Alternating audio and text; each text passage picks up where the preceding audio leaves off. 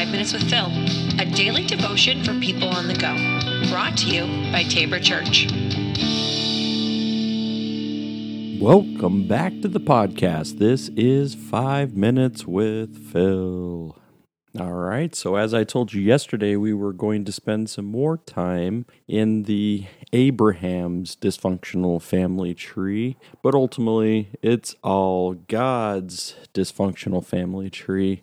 And so yesterday we talked about uh, Abraham lying and and it and it became a pattern and we see it at least two times in scripture.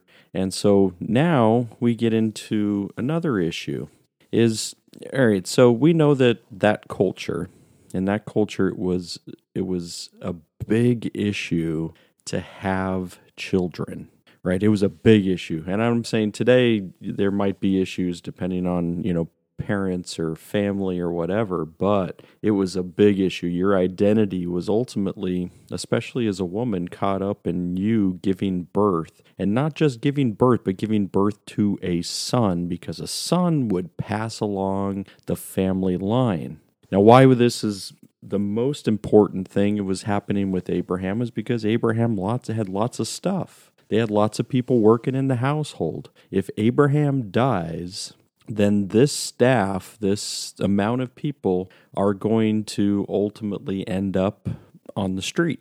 You know, if there's no one there to be able to carry it on and carry it out. And so there was a lot of pressure, a lot of pressure that was put on Abraham and Sarai to be able to to conceive, give birth, and they waited because here's the other part about it it's not even just the the societal pressure the cultural pressure but it was also God told them that they were going to have a son and they didn't have to worry about it.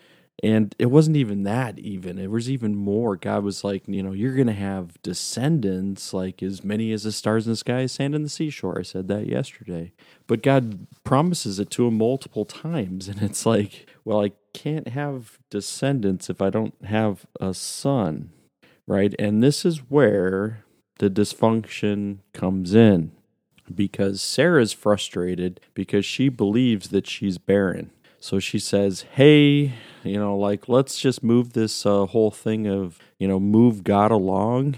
and here, here's the, um, the, the girl in our household who's uh, working, you know, probably as her attendant or some other form um, uh, of Sarah's. And so, what does Abraham do? all right, cool, whatever. Like, let's do this. Let's get it done.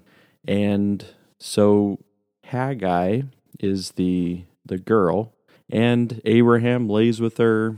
She becomes pregnant. She has a son. Now that's like, okay, um, is this going to cause any problems?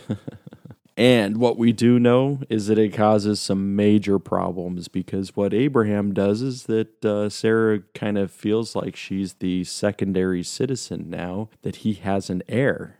She feels unimportant. And so she starts to look at Hagar like, you know, like I don't want to see her. I don't want her around. And I mean, she's she's uh, staring daggers at her every time she sees her.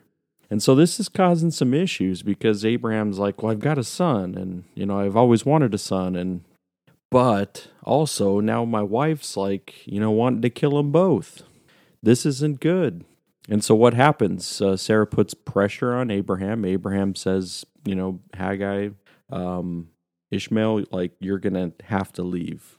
And this is a tough move, right? I mean, he's ultimately sending two people who rightfully couldn't defend themselves very well out on their own. But God promises, like He says, I'm going to take care of them too. They're going to become a great nation as well.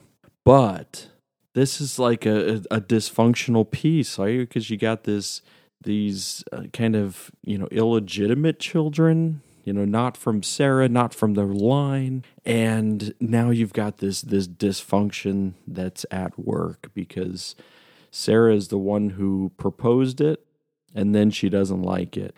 And then it's like, this is going to cause bigger problems. You should have just waited on God, but you didn't. And now the dysfunction continues. Because what we're going to find out, even in this family line, right? It doesn't stop. The dysfunction doesn't stop. But once again, what we see is that God is faithful because even as they were rushing to get to the plan that they wanted to see, God's like, no, I still got something big for you. I still got something big planned. And, even in your old age, Sarah, you're going to give birth. And, and this is something that they couldn't wait. And they pressured and they moved. And now what you see today is this big issue this dysfunction has continued because it's Islam that kind of attaches themselves to the Ishmael story. So Abraham is a prophet in, and of course in in Islam, and they understand that Abraham is, you know, a, is a is a wonderful prophet. Abraham, um, if you think about uh, where Mecca is, and it's a big part of uh, Islamic tradition. I'm not going to go into all of the whole story, but if you want to know more, it's pretty fascinating. They believe that Abraham traveled to Mecca, and that's where they they established that place as a place to you know, create a pilgrimage. Now, you know what has also existed in the world with both Judaism, Christianity, and Islam. These people, these groups, have been at war with one another, even up until current day, right? So these are the problems that exist in dysfunction. But I always point back to, rely on, but God was faithful to his promises, that even in dysfunction, God was faithful. He gave Sarah a child.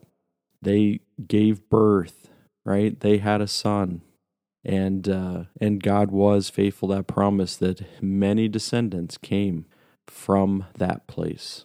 All right, everybody, we're going to be back. We're going to follow this same family line, and uh, we'll talk more about the dysfunction and God's faithfulness. So have a great day. Take care.